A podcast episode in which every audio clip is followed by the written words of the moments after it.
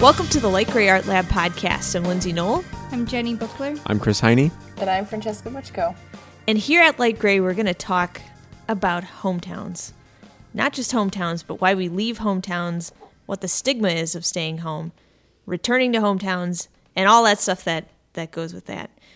Speaking of hometowns right now, uh, if you are in Minneapolis, you should actually come and see some of the stuff that's going on. Yes, so currently we have the Cosmos exhibition still on display through the 22nd. Um, so it has 100 original pieces of artwork on the walls that are all fiber optic originals, which is really exciting. Um, for the opening reception, we'll probably have some photos pretty soon. We turned out the lights and looked at the night sky as we heard some stories.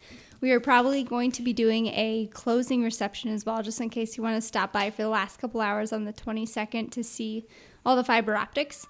Um, you can also check out all the pieces on the shop, which is shop.lightgreyartlab.com.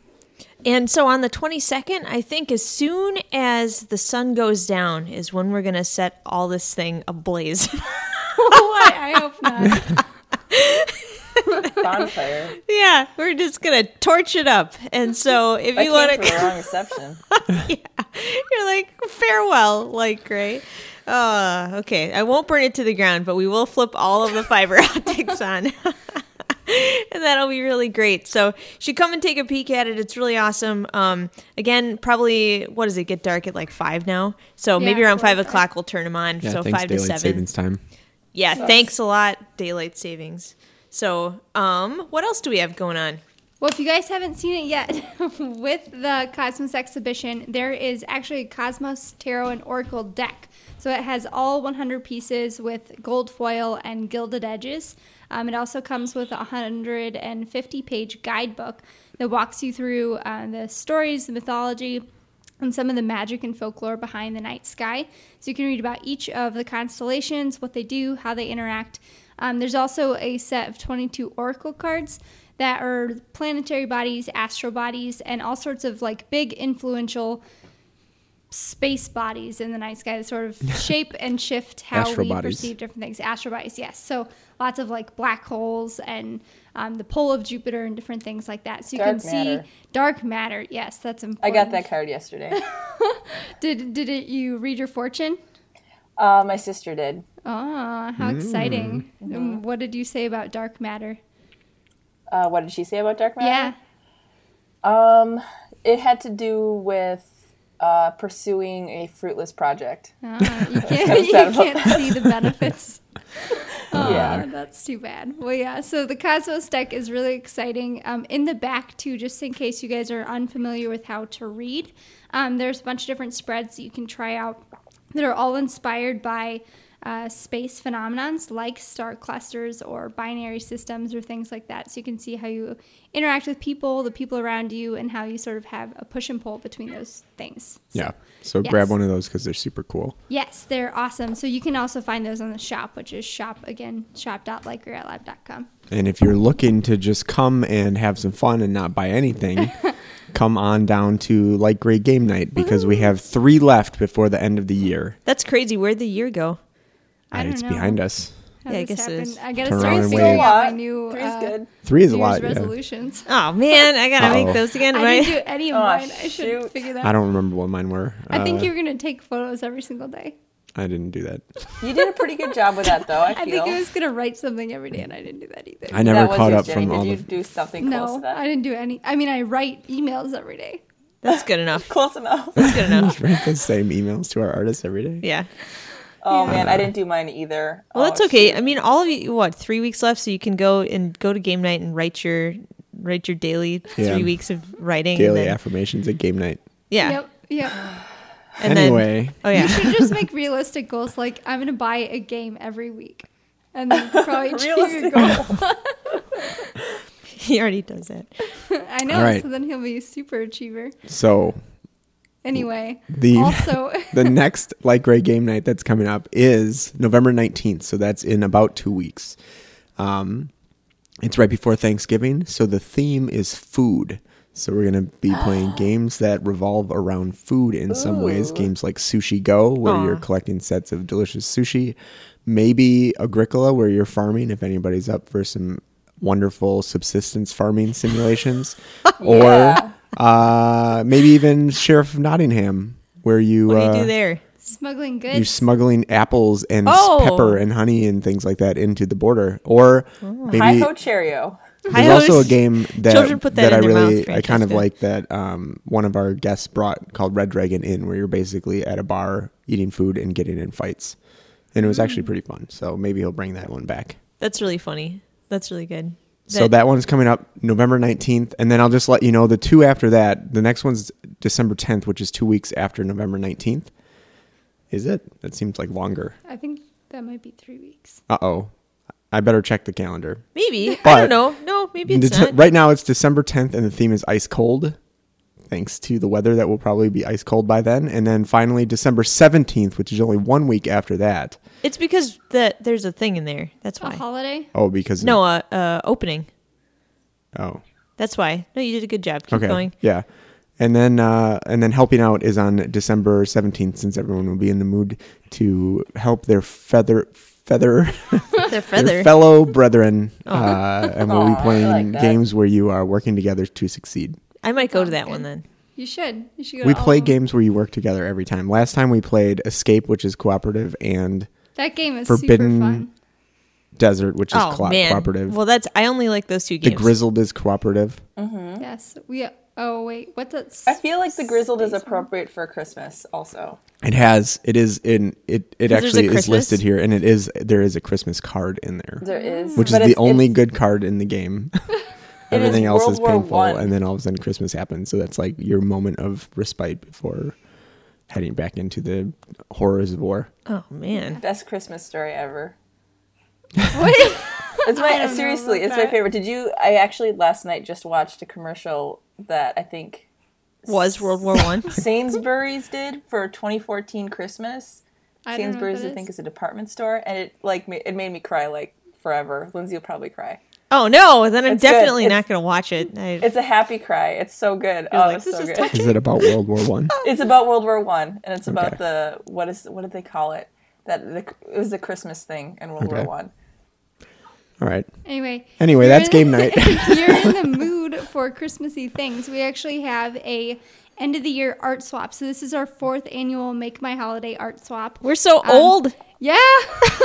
so it is so easy. This is the one of the most fun and easy ways to participate. So you can put your name on the blog and your email, and then we will match you up with another artist from around the globe. Um, you can get to know your partners, send them something really cool that you made, and then um, they will send you something. So it's really fun, and it's just in the spirit of the holidays. It's really nice. I really like Make My Holiday. It is super fun. I always get really into it and make something ridiculous for somebody. It's just really, yeah, I'm really into it. So definitely take a look on the blog for that. And then, um, did we talk about Bowerbird yet? We haven't yet. Oh, well, guess what? We got a, another show coming up on uh, December 4th from 7 to 10 p.m. You guys are welcome to come here and celebrate with us. We've got the opening reception of Bowerbird, which is all about curators and collectors. And so we asked a ton of different artists to look through their crazy collections and find some unique or esoteric or strange, bizarre collections and do a piece about them. So you'll get to learn a little bit about why people collect what they do and also whether or not those collections were on purpose or maybe if they were, I don't know, accidental. I've got a bunch of accidental ones. Francesca, do you collect angels accidentally? No, I. Does anybody I'm ever? in this show. Uh, finding a collection was difficult. What Really? Are you, what are you gonna do for your? Because she's a purger, you just purge Wanna all your spoil stuff. it on the podcast. I do like to purge. I'm not going to spoil it, but um, I did come up with an idea that I like. You did? Oh.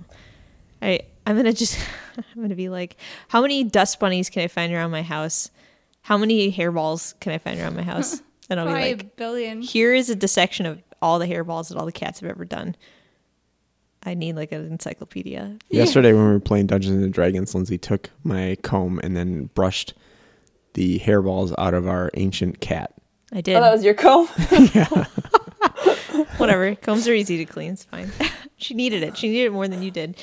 So I did do that. So I could I could maybe talk about that on my um Bowerbird piece, but I won't. I'll save all you guys for that.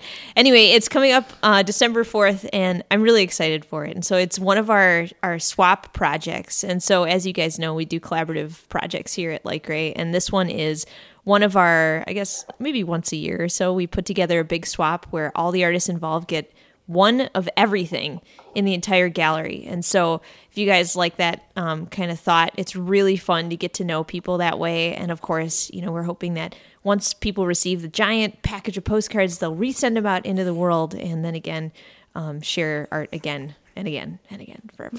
So, but it'll be really very cool. So, we'll have um, lots of stuff coming up shortly for information for Bowerbird, and then also a new call for art to keep an eye out. I was supposed to do that last week. Um, so one of these days it's got to get out here for our January show. So if you've been waiting for a chance to participate in something, um, keep your eye peeled. Only one of them. Just one. Just one on the blog. And so that'll be on lightgreyartlab.com slash blog um, with all the information for upcoming stuff.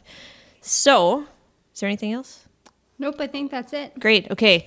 So here is what I wanted to talk about today. Um, this is spurred by an article that Chris sent to us, which is fairly funny. The um, the I was offended and roused. Is that not aroused? Not aroused. I was was rousing. No, just roused. Just Yeah. regular roused. Yeah, just roused.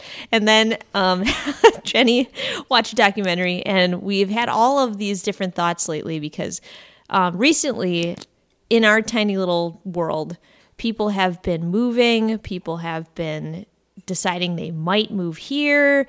We've had family members show up, people depart, like all sorts of crazy stuff. And we, we're thinking about the idea of home but not in a way that we've talked about it before. So the first the first part of this I want to say is how many of you guys think that there's actually a stigma for staying home in your hometown? Like for not leaving. I never do. Yeah, Really? I think there probably is. And why is that?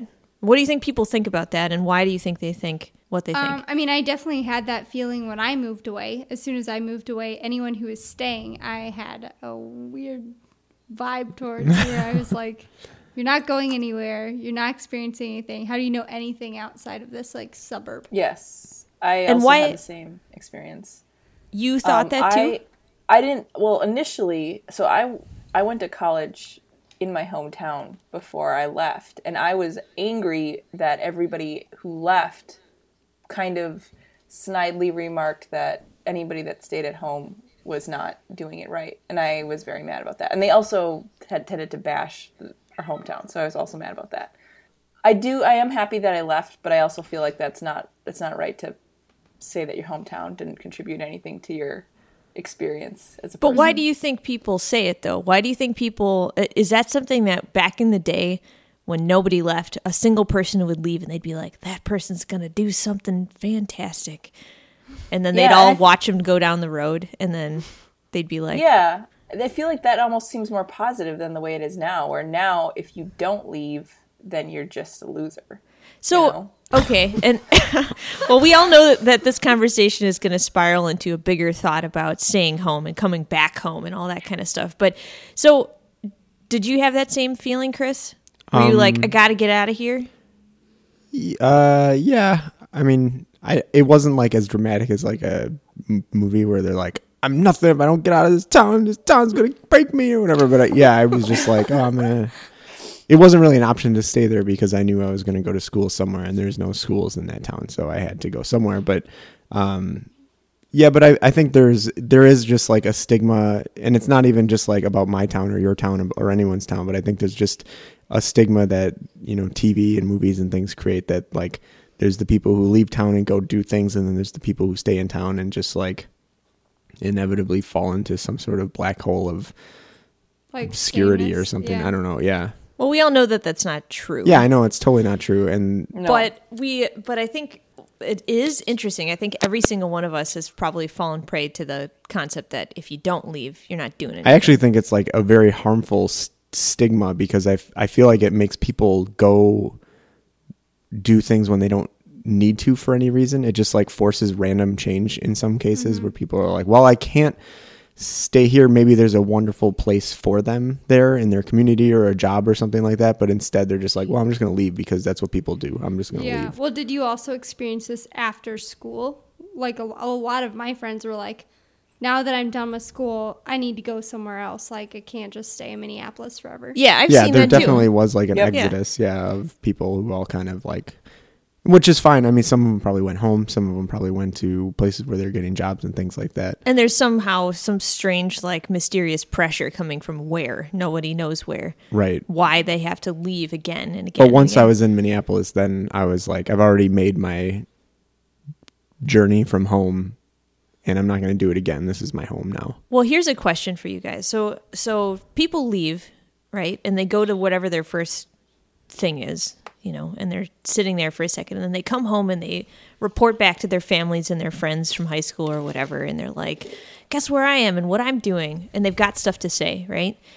So, where do you think in the world or in life or in time where do you think the concept of of having like a worldliness or like a cultured um you know list of experiences where do you think the importance of that showed up and do you think people still put importance on like how far you went and how crazy your experience was or like how you know did you go down the block to go to community college I think it's did you go to probably from a long time ago. I think it's probably from back in the day where travel was impossible, and Yeah, anyone who did like, was like a true adventurer who really saw things that no one else in the world could ever possibly see.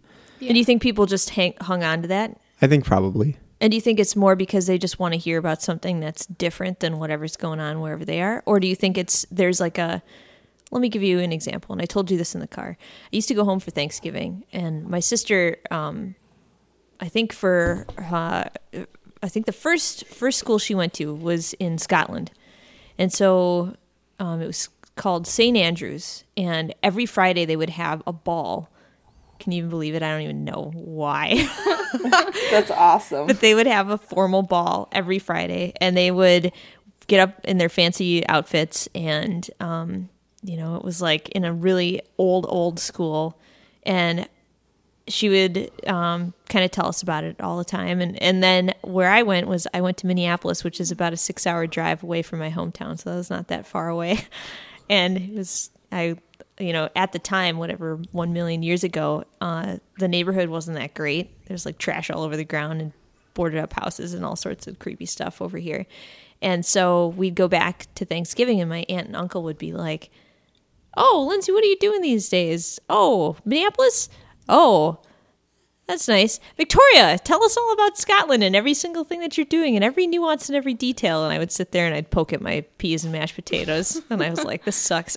do you, do you think it might have came from the the like the fact that they have no prior knowledge about what Scotland's like, but they might have a better idea of what Minneapolis is like? So, like, probably. What is, Probably. the, what is that country like?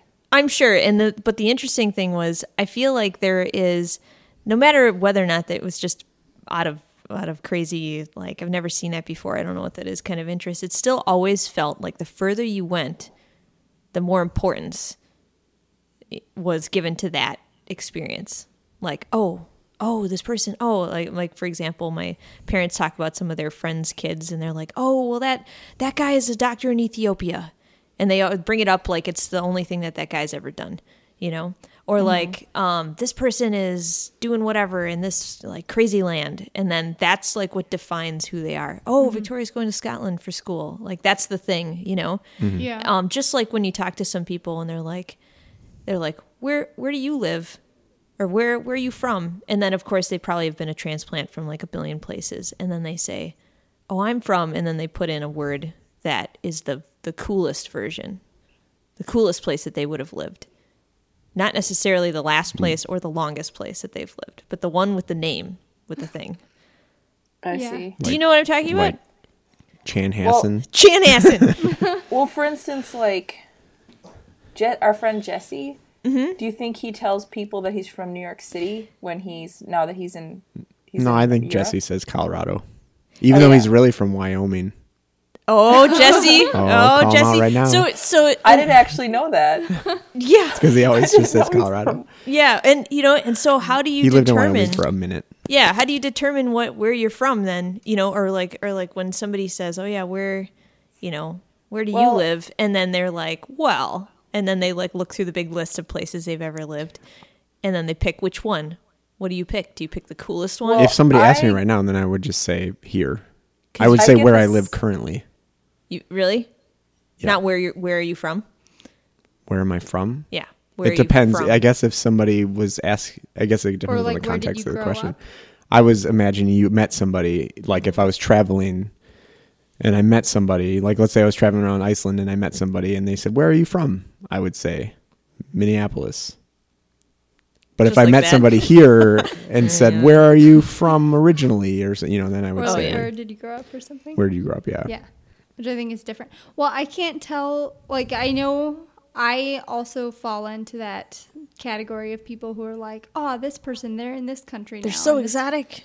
Yeah, well, I don't. I can't tell whether it is because the journey to get there takes so much more effort or energy or purpose. You know, when you're like, "I'm going to Ethiopia," that is intentional and purposeful, and it takes a long flight and a lot of energy and like figuring out your situation before you get there Yeah. than it would to like go to another city and just pick up somewhere in the US. Um, I also think most countries have a lot more history than the US. And so it is probably, I don't know, like their culture is more diverse and like it has more depth or something. Um, and when you say Ethiopia too, you're talking about someone who goes there to live, right? Not somebody yeah, who's going like there if, just to like have a well, vacation. maybe if they're Yeah, well, this yeah, guy does live there. yeah. That's what he But does. Yeah. I guess there's like the two versions of people who travel. One is like the person who wants to go to a country to like experience something and humble themselves and learn about themselves. And then the other person is somebody who wants to like Escape. tell or yeah, that too. I was going to say to like tell people that they went there and show off their china that they got from wherever. Their vacation photos. Well, I I feel like that probably comes down to the personality too, and I'm sure we'll talk about that also in like these different scenarios. I think when we talk about the importance of being worldly, I think you mentioned it like to humble your own cultural experience or to mm-hmm. kind of like see a different perspective and we talk about the importance of that. And I think from an, from somebody on the outside, it is very interesting like what kinds of things when you're talking or introducing a friend or um, you know or whatever if you're like oh this is my friend whoever these are all the things they've done. Sometimes that is one of the most like Oh yeah, it's like making up a elevator pitch for somebody else. yeah you're like what are the most interesting things this person has done? They've been to wherever and they do this and they've just come back from their trip to mount everest or I have a friend, Josh McKevitt, who works on Hollywood movies like Spider Man and such. I don't know what else he works on, but he works Is on all that that his stuff. Elevator? ve- no, no, no. His Oh, elevator okay. pitch is that he won a magic tournament when he was in ninth grade. That's my elevator pitch for him. You're like, I'm gonna pick. That's the like the one thing that I always remember. I'm like, Like, he's he's done so a lot of uh, cool things, but I'm always like, he won that magic tournament in like ninth grade. that's pretty good so that's that's like and it Yeah, is really that- interesting Yeah, pick him. Yeah yeah pick one of your one of your accomplishments that's a good one and then um so with all of this kind of stuff um why do you think people actually end up leaving leaving so Like, they've traveled to somewhere else. Yep, they've traveled or they've heard of somebody else's experience or they kind of get like an idea of what is in a certain place. Why do you think people actually finally go and leave a place that I don't know. was I their mean, I guess I can talk from my experience. Like, I was deciding to go to school between Minneapolis and then um, Cooper Union in New York. And I went to visit Cooper Union and I felt indifferent about the school. There was no windows. I felt really uncomfortable. I was No not windows. super It was a into. New York. It felt like that. I was just, I wasn't that into it. And then I came to Minneapolis to visit the school and I instantly, I came in the middle of winter and I instantly felt like it was home or something. And so I was just took a leap, which is hard because Cooper Union is also a free school. So it was like a big leap of faith that something leap. was going to work out. Um, so that was like the only gut reaction that I had to follow, you know? So it was That's just sort of jumping into it. so you you did feel home. like home, you said. There was like yeah, a I sense had of feeling a like, like sense of peace or something, but I also didn't know anything about Minneapolis. That was my first experience here, and that was it. You know, I didn't know anything about the culture or the art community or what to expect. I only knew what I knew about the school, and that and was that it. was enough. yeah. What about you? Uh, me personally, I was going to say most people, I think, probably go for jobs, people. There's probably three reasons. It's like job, or not even that they have a job, but it's the potential of jobs in that area. Um, we have friends who moved to LA recently without a job, but they know they want to be in animation, so they know that's like the place to go to try and do that. Um, Francesca moved for a job um, and and family. The second thing I was going to say would be family, and whether that's like your immediate family or you just know people there. So if I was just trying to cast a net of the entire country of where I wanted to move, I'd probably say, well, I have rel- relatives in New York, I have relatives in San Francisco, and I have relatives The in Upper Peninsula. in the Upper Peninsula, of Michigan. So those are my three places I can move, and then I would like I might start my search that way, just because you would have that like foothold of somebody that you know, And you've probably been there to visit. and I probably have been there. yeah. But I mean, I've been a lot. I I think I've been almost to every state and everything. So I've seen a lot of the country, but I wouldn't even consider anything unless if I had a job or family there, probably. So here, And the third final Okay. one is just like the dream. Uh, and that's Yeah. like I want to move to New York City because that's where to That's go. the thing. Or I want to go to like our friends moved to Hawaii for like how long? A month. and they're like Hawaii, and then they're like, oh, this isn't what I thought it was going to be. But like there was a dream where they're like, this is where we want to go, and it wasn't because of job or family, but it was because of we got to test it out sometimes.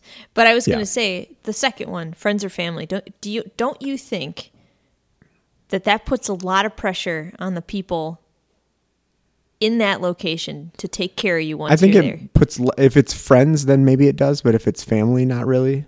Um, I think that most family are happy to. I mean, at least I'm looking at Lindsay; she's giving me an eye or something. No, I've got something to say. Yeah. Oh, okay. I think most people are more than willing to help out a family member or whatever, but I do think it is pressure if somebody's like, if you're the only person they know and they're like, I'm going to move to the city because of you.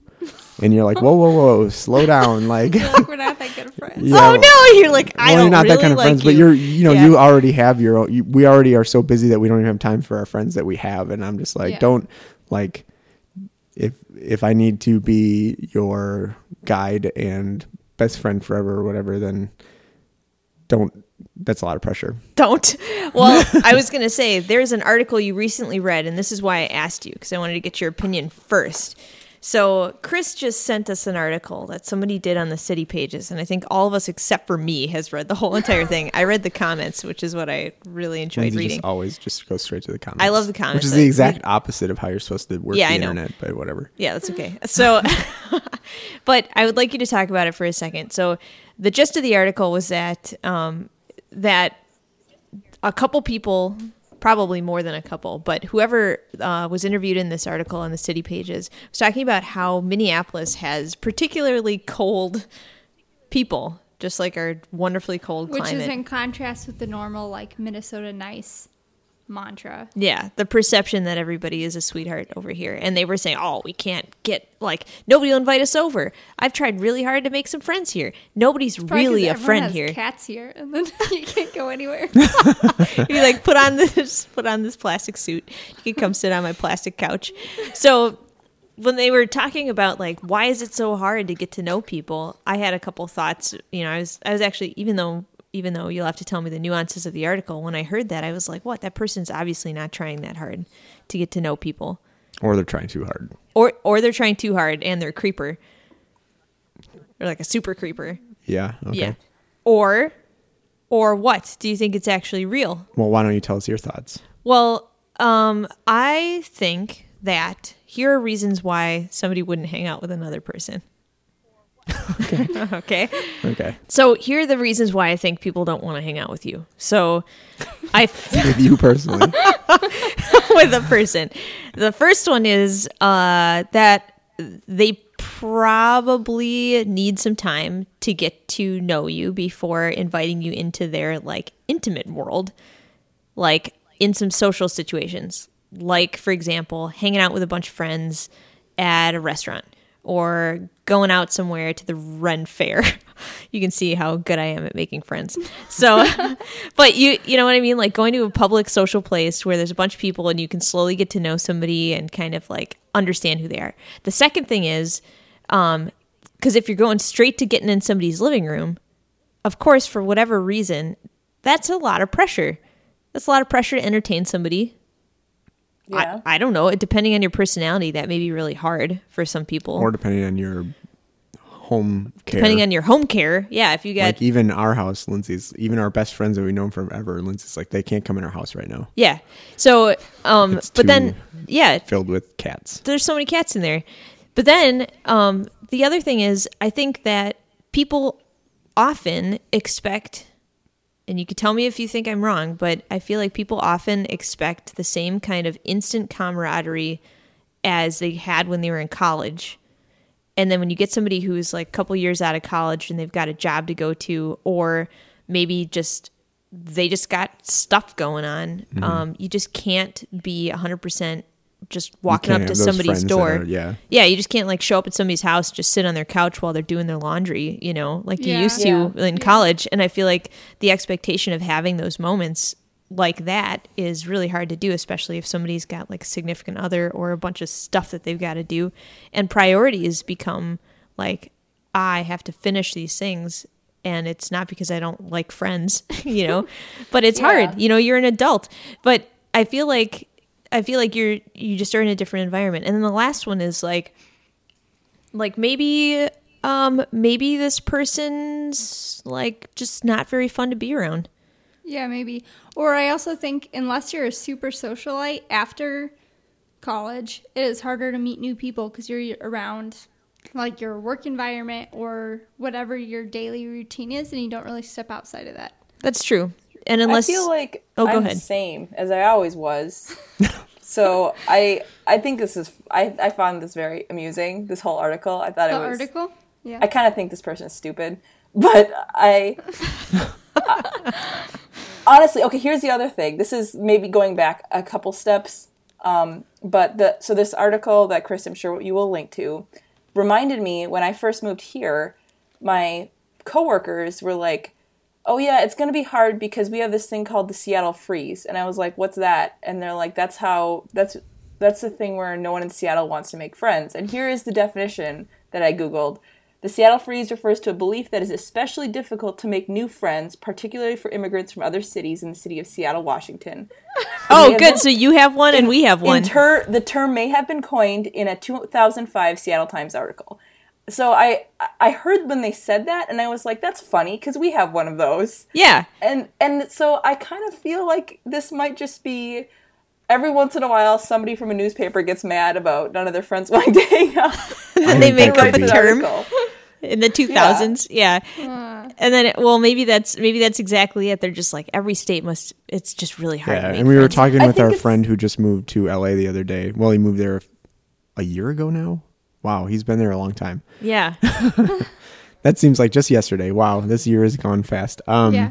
But he was just saying that you know he had seen this article and he was saying that it is it's just a different type of social outcastness in in LA where there it's easy to meet people, but it's he can't like everyone's willing to do stuff, but he feels like everything is super surface level. Well, okay. And so I'm sure that it is I'm sure that all of these places are pretty much the exact same, but there is like maybe slight social differences they're in the way you identical. I'm sure that's identical. Well, the, that's the funny thing about that is I feel I feel like I feel like when you're not like 12, you go out of your way to make sure that you have a cordial experience with everyone. Like unless you're a total pee hole or unless, you know, you have no social skills, you're going to be nice to somebody when you meet them at first. It it does not make you like I would say up to 12, and then there's a period between 12 and 17 where all of a sudden you're not nice, and then you're nice again. okay that's fine and then but i feel like like you know as like a functioning human being that you're supposed to be a pleasant person and that does not mean that you have to hang out with that person after they go away. So just because you had a nice hangout time and somebody tolerated you for like you know an hour doesn't mean that you're instant friends either. You know what i mean? And i think okay so that i sound like a horrible person. No one's ever going to want to hang out with me. But No, then but- the second thing I think is, and and Francesca, you can tell me what you think about this.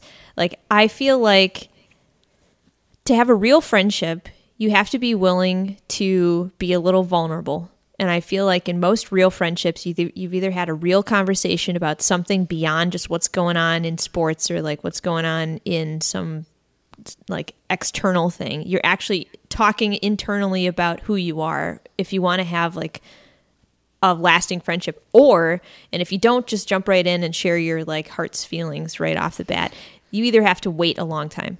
And if you I think you know, I think it's a combo. I don't think you can just like be like, okay, we've met twice. Now I'm gonna dump my guts at you, and I don't think you'd expect to be friends. And I also don't think um, re- repeating tiny little small chat for like four years is gonna necessarily make yeah. you Well, No. like best I friends mean, either. we but also. Oh yeah, sorry. Go ahead.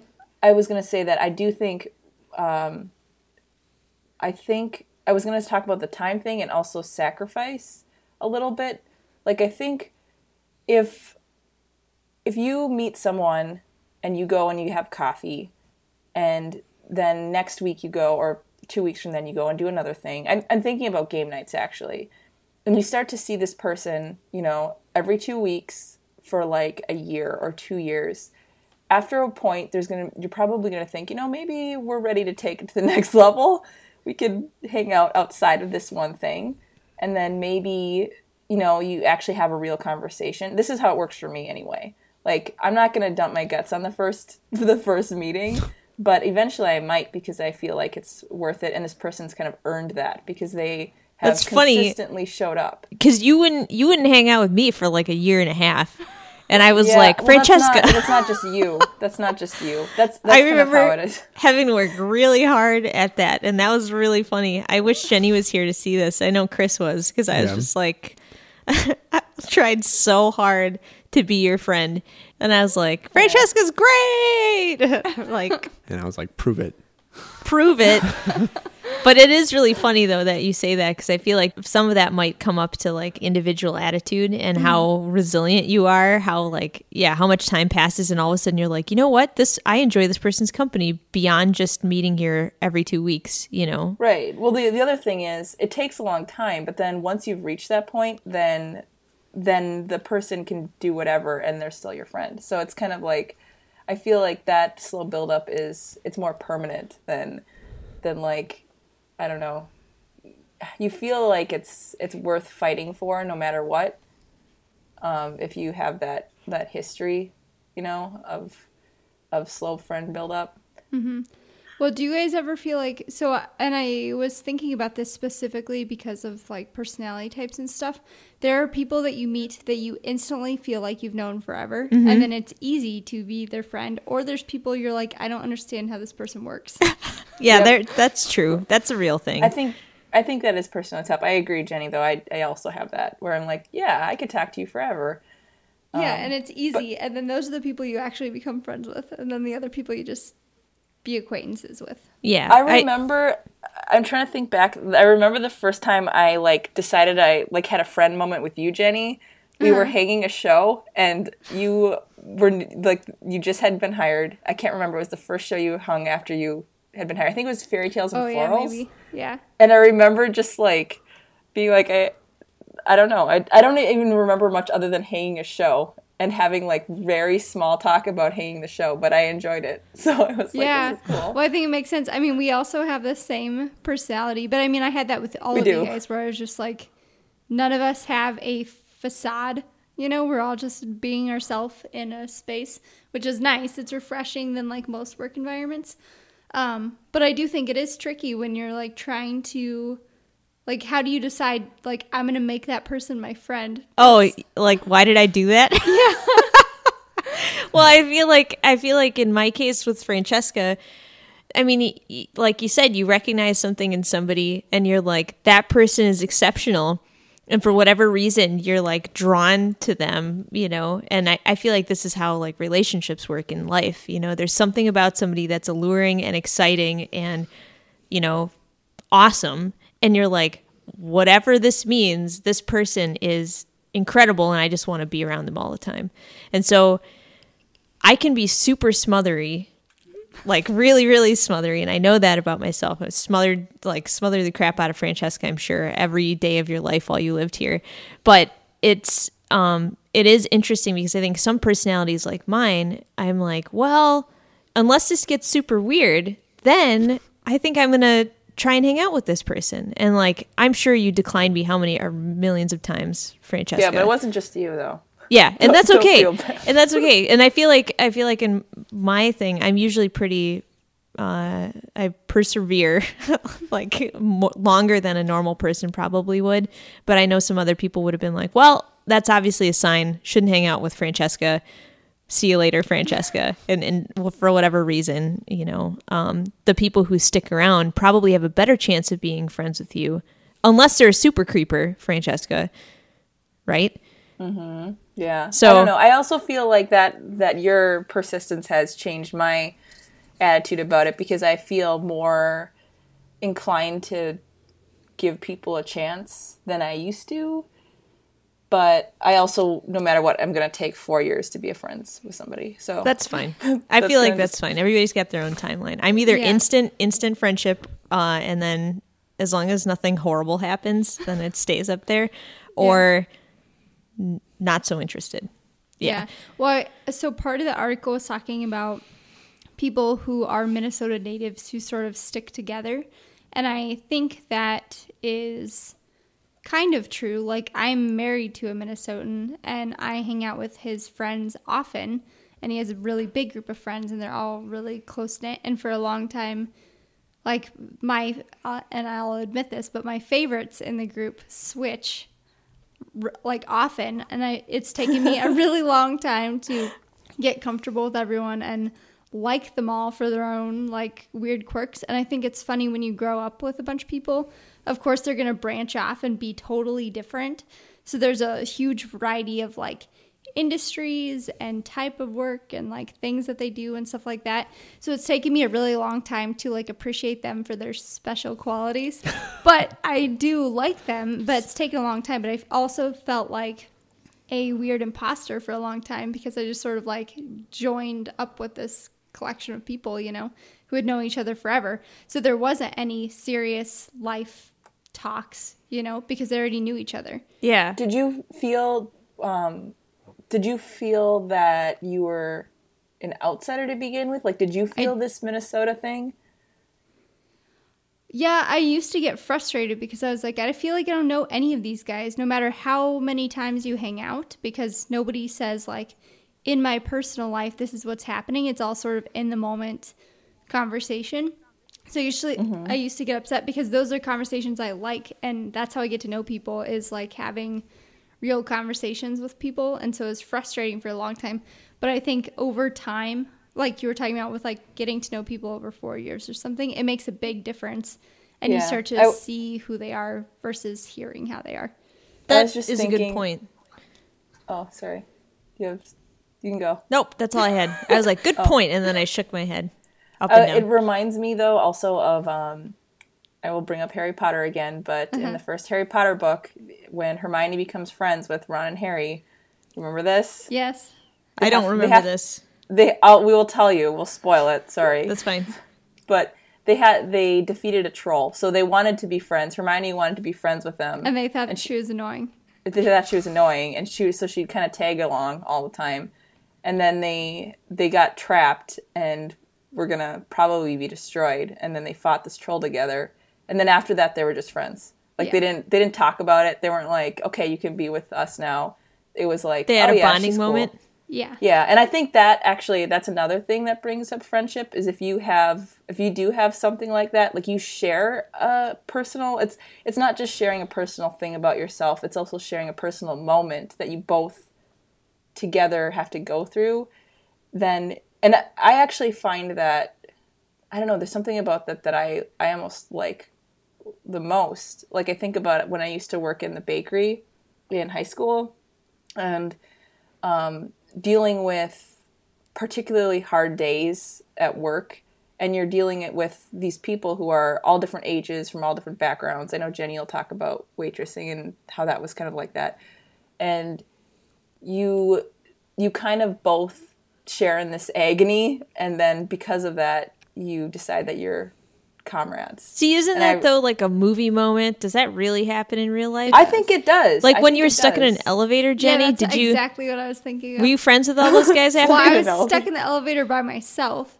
Oh, She was better friends with herself. I was friends with myself. I was proud of myself for making through. But I do think that that is a real thing. Really? If you, like if you're in a car crash together or if you Ugh. experience something horrible. you wouldn't be like, I never want to see you again. I want to be no, reminded of I this think, thing. I think it is it is like a bonding moment. Or if you worked through a really hard project with somebody, you understand them differently than if you just did nothing together. Yeah. Like think about what if you had to this is an interesting thought, but what if you d- didn't understand each other? Like one person wouldn't talk or maybe you weren't speaking the same language, but you were doing the same action. Would you not feel some kind of like affection for that person after Well, going through I have an example when we got pushed out of a um, Right? the side of the road by a collection of people who spoke German and French and Italian, but none of them, nobody spoke the same language.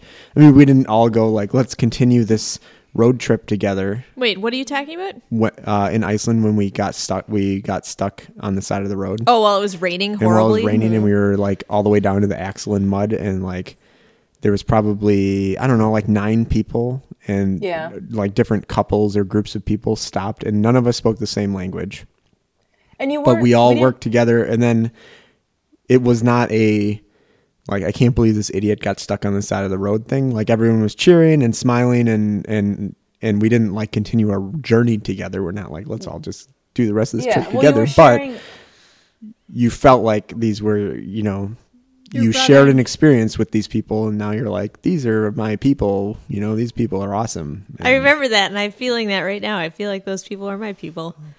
yeah, and we never I remember how mean, nice that was. Oh, we didn't even know their names or anything No. We don't know their names, and we might never see them again. But if you did remember their faces, we'll probably you saw them probably again, never see them again But but you know what I mean. Like if you saw them again, you would probably acknowledge them positively. i doubt i would remember what I they don't know like. if I would remember them, I but I don't- remember the I don't experience. either. but if some german bad, man came up to me and said hey i I pushed you dug out your one car time," out of a thing. then i if he came into the gallery and he was like oh and then he stopped and looked at me and said i know you Then and you then- would run. no then You i Oh. run together and hug in the air. yeah we No, but you would probably want like think you about that though. Think about okay if that happened because it could happen in a weird way. If it happened, I think I would be like, hey, do you do you want to go for coffee? Because I know a coffee place around. yeah i was gonna Like, say i'd feel- buy him a donut or something Yeah, I instinct you'd instinctively or not instinctively, but immediately you would think, I want to do something for this person, and that might lead to being a better friend, like an actual friend. Yes. So I don't know. I still think there's something in that. I think so too. I don't know. I mean, I, I think there's a bunch of things like that that, like, what would be the point of doing anything if you can't have experiences like that, you know? Here's a funny little aside about that as well, uh, kind of about that. But when we were driving around the West Fjords, which is completely barren and no one's there, and especially off season, no one's there. Um, you c- there's only one way to go. So if anybody's going the same way as you, you will probably end up seeing them Every often on the court over the course of like four or five days or something. And that happened because every time you know we went somewhere, the same like three people would be there. Yeah, we'd be like, so "Let's stop for eventually, yeah, eventually we and would like acknowledge each other and we would actually like talk to them. I would a little bit. I mean, we didn't like sit there and have a out, picnic yeah. together or whatever, but eventually it was like people you were ignoring and then you you every time we'd get out or you know they'd arrive second or we'd arrive first or whatever. I We'd like just to be think like, about "Oh, you guys side eyeing each other. Yeah, what happened often, like the first couple times, you're like, how weird. But really, there's only like four restaurants. And so, Yeah, and there's one road and four restaurants, so you're gonna see each other often, and we did. And then eventually it was kind of like it wasn't like like random strangers. We were just like, oh path. yeah, there's those dudes. What's up, dudes? Yeah, I think that's another happens. thing. So so okay, so there's the there's the the experience together, but then there's familiarity, which reminds me, I just watched a Star Trek Next Generation episode where Data is talking about. Yeah, I see you guys don't know this one. So Data's talking about uh, his relationship with Yar. Yeah. Do you remember this? Oh, geez. Yeah. And- Oh, is this like long? Is this not first season then, right? No, It's it's, like not third- first This is, he's It's- he's remembering it from his data banks. he's he's remembering it, and so Databanks. he's ex- trying to explain as an android what it's like and why he he likes her because he does not have emotions. But he explains it as familiarity, like he, he'll get used to somebody being there, and that's his form of friendship. And I was like, oh, that makes sense. That makes totally makes sense. And I think that's kind of what you when you're talking about your Iceland repeating seeing people. I think or anything, just your might neighborhood, the people you see at the coffee shop or the people you see whatever, Yeah. and eventually they just become yep, the regulars. people you Part of actually your world? Yeah, Yeah. you say more than hi to them. And you kind of care you'd about actually 'em. talk to them once in a while. So I've got a, a thing that is kind of on the fringe of this, but um, Jenny brought it up a little bit earlier today. We were talking about like part of your neighborhood and the familiarity of certain places. And so, okay, so in our conversation, we started at home. We got pushed for whatever reason to another place. We made a new home. We talked about making new friends. And so, what happens when you decide you want to go back to your hometown? And go to a place that you are very familiar with on a very intimate level whether it was yeah if it is your hometown or just a place that you used to live you know. Um, we've had a couple friends that have moved back to minneapolis m- multiple times even though some of them originally lived in wherever mankato or in chicago or wherever. And they've somehow a couple times came back to minneapolis as their like home base so jenny didn't you watch a movie the other day I did. It's called um, Parts Unknown, and it was specifically about Detroit. And I thought it was going to be really boring. I don't know. I think we always think of Detroit as now like dilapidated and corrupt and It's a wasteland. a wasteland, you know, and like a lot of unemployment and whatever else.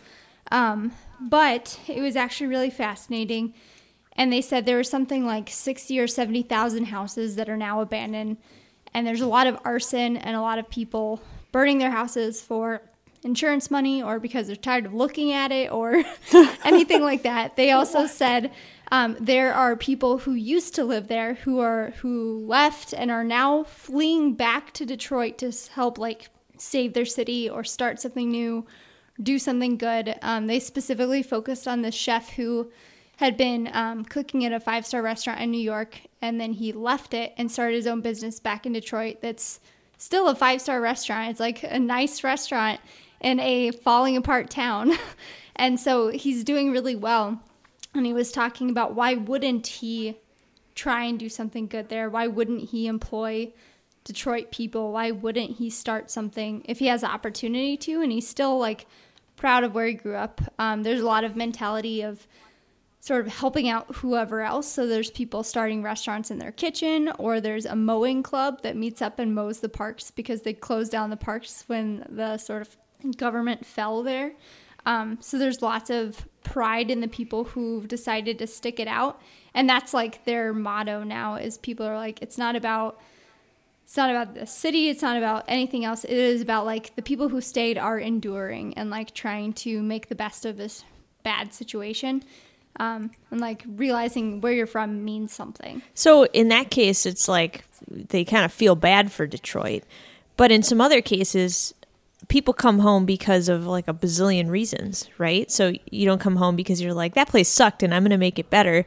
Uh, but you could, right? yeah i think a lot of Yeah. People felt like it was their responsibility to make it better you know they are one Well- of the people who stayed but what about the people who come home for other reasons? Well, the other thing is, I mean, you could say, "Oh, that place sucks, and I need to make it better." But I also feel like if they did feel it was worth saving, they probably don't think it sucks completely. yeah they probably it's think like gotham people are like it's like Gotham. it needs some help and it's horrible but I'm It's gonna worth- do my it's worth best to- it's worth saving So if you went home right now to your hometown, would you be like, this place sucks and I need to make it better? So actually, since I've left, it has gotten dramatically better. Um, like downtown used to be burnt down, horrible, closed down, nothing. And where were you from? Kansas City. And so now it has slowly been getting a lot better. And it just took a couple like really good things to open up downtown that people saw like potential and it's like it's really growing. And now especially like Royals just won the World Series and they closed down all the schools so people could attend the parade and stuff.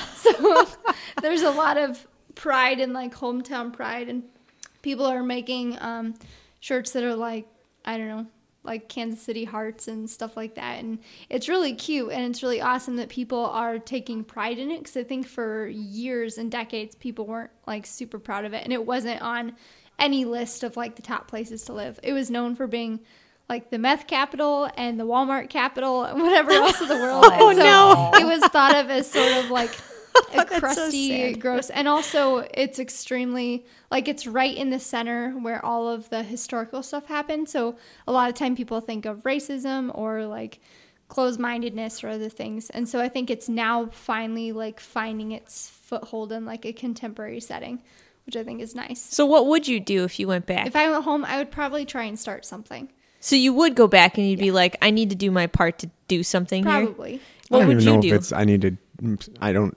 It doing starting something doesn't mean I'm going to make this place better. It's just like I'm going to Be build something because that's what I do. doing do. something? Yeah. Yeah. Um, I think that there's a certain point where kind of the opposite effect Yeah. happens that people who want to f- flee their hometown realize that, you know, after you've been to a few places, everywhere is kind of the same. And I know, Francesca, you were talking about this. It's like people who think that they're going to move somewhere and everything's going to be better are probably in for a surprise, but also anybody who thinks that wherever they are right now is the only place for them could probably be surprised because wherever you go, as long as you have the right attitude, it's Yeah, a it's- wonderful place. See, that's what I was thinking with friendship Yes. too. If you have the right attitude, you could probably make a friend. you Probably make one, then you're Yeah. done. And right Yeah, attitude so- plus patience because i think like the it's hard to like you can have a super positive attitude. You go out you're like i'm gonna go be cheery. I'm gonna go ask this person to hang out with me. I'm gonna you know smile at everyone. And you might be received with scowling and um, negative answers. But i don't think that is you shouldn't give up after that. I think you have to keep doing it. You have to be persistent and you also have to recognize that other people are complete human beings that have feelings. So they might just be having a bad day or they might just not be feeling it today.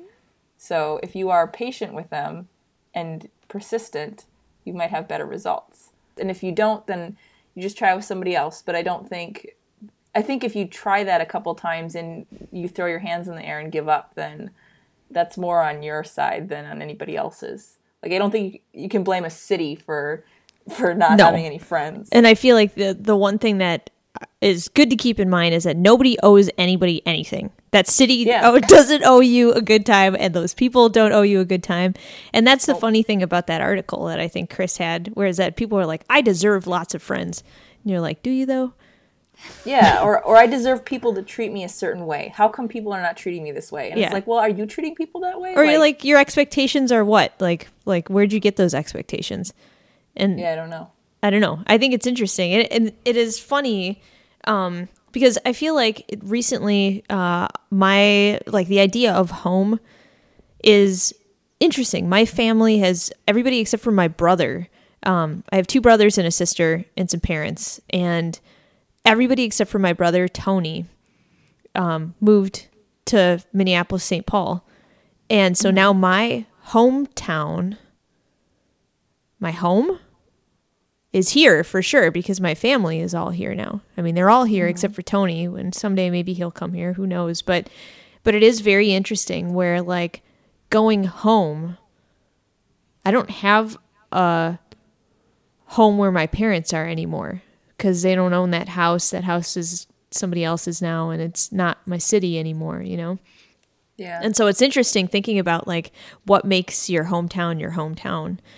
Um, and it's Yeah. also it is funny, you know, and it's funny. Chris's family, everybody except um, for Chris at one point, had moved from the far reaches of the universe, from They, Portland. they and- spread out to Portland, New York, and then Minneapolis, and and then just Stevens this other Point. town. Yeah, and then they all came back after like seven years or something. so everybody's in the Midwest, and everybody's a lot closer, and some of them are actually down near Madison again.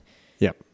So mm-hmm. they, They all were did in go Madison, and now they've started to spread out again, strangely mm-hmm. enough. but not as far this time. And your some of your family is has returned to that area. Yeah, so when my parents first got married, they moved to Colorado for a couple years and then moved back, and not because everyone was there, but moved back for a job. And so it was sort of like they went away and then came back. And everyone has been in like the Kansas City or Kansas side of things for a really long time. And then my aunt and uncle just moved to Nebraska, and so they're all starting to move back out. And so for a lot But what about time- your sister? Um, so I have one sister who's going to school near St. Louis, and then my other oh, my sister that moved here is back in Kansas City. Um, and she really likes it. I think she's also had like a refresh of perspective too, because for a long time, I mean, she's always liked it mostly because all our close friends are there. Um, but I think it has given her like anytime you have distance from something, you realize how much you liked it, you know? And so I think she enjoys being there and understands that it's like where she wants to be now and not just that she didn't try anything else. And so I think it's really good for her.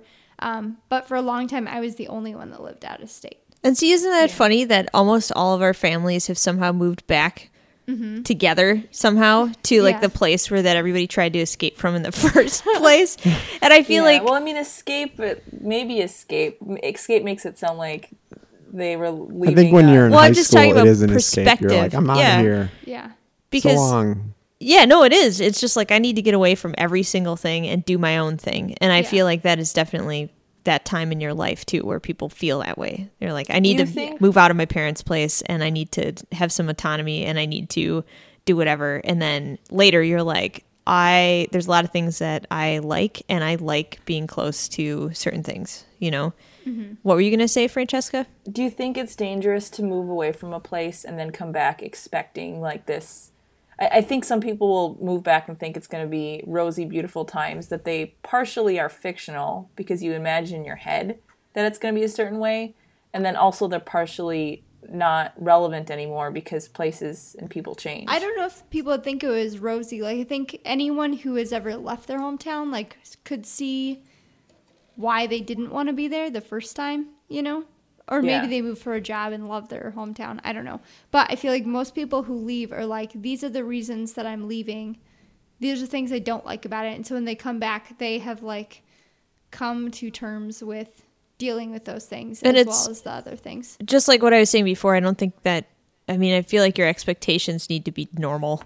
I feel like Yeah. as a person, like again, that place doesn't owe you anything. Like, Yes. like everybody that you knew doesn't owe you anything, and it's about how you're gonna create your new life in a familiar space. And so, I mean, I feel like it is completely up to you to decide how you're gonna handle your return, you know, mm-hmm. or your departure, or whatever combo.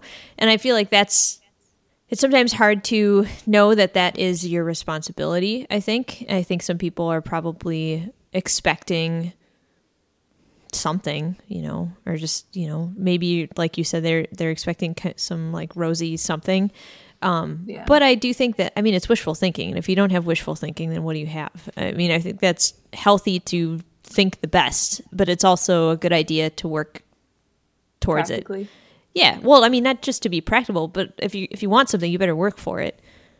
You know, Yeah. and like if you want it to be amazing, you have to do your part of it. And I think that that's a totally fine way to approach like moving in generals. Like if you really want it to be your dream thing, like Chris was saying, somebody does it to chase a dream, then you better work hard on your dream while you're there. Otherwise, it's going to be real crappy later. You know. Yeah. But yeah. I don't know. But I, I feel like um it is really funny and I think maybe there's like a time period of like, I don't know, anywhere between like what, four years to ten to fifteen years where people all of a sudden find an appreciation in the familiar or like in the things that they have nostalgia for or like, you know, I can't even I I'm sure this is just a just how old I am, but um I have a couple friends that on Facebook or from high school that are just now reliving high school stuff.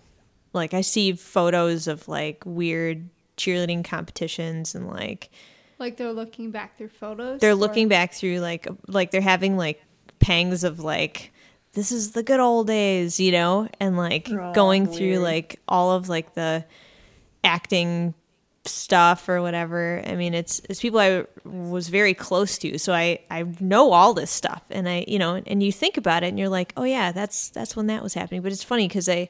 I think I also was looking through some weird photos on my desktop in a folder called Desktop 3 or something like that. It was just a bunch of random stuff from the days when we used to have a giant clump of friends come over to play rock band all the time. And I see how young we were and, you know, some people that we don't see anymore. Mm-hmm. And it's mm-hmm. funny because I think when you look back at stuff like that, you're like, oh, yeah, at that time, those were my closest friends, and that was what I was doing, and this is who I was, and this is where I was, you know? Mm-hmm. And it's.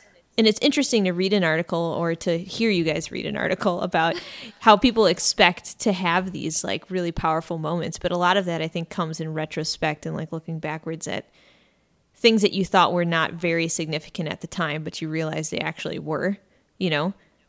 Or like feelings that you actually know now were like important parts of your life. But, um, but that's kind of how I feel about it, you know, about the idea of home and like what it actually is and what it actually means.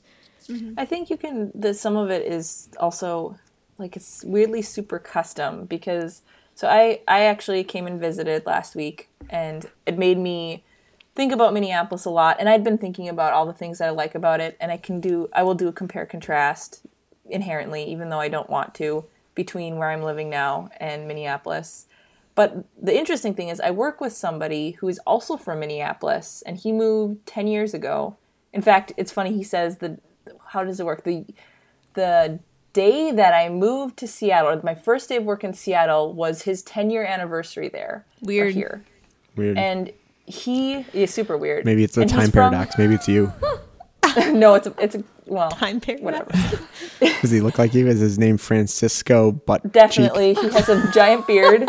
Um, Butt cheek. he does have nice hair.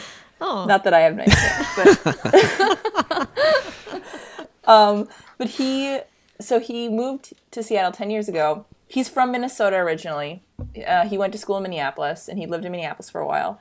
And I, when I first met him and we talked at work, I was like, I don't think I'll ever like when people ask me where I'm from. I say Minneapolis, even though I'm not from Minneapolis. I'm actually from Michigan but and so I was like, yeah, I'm not really sure if I'm ever gonna like shake that. Like that's where I'm from. And he's and he's like, well, for for him, he did eventually. He's like, when people ask where I'm from, I'm from Seattle. Seattle, I love Seattle. It's far more my home than Minneapolis is, and I'm you know he's kind of proud of that.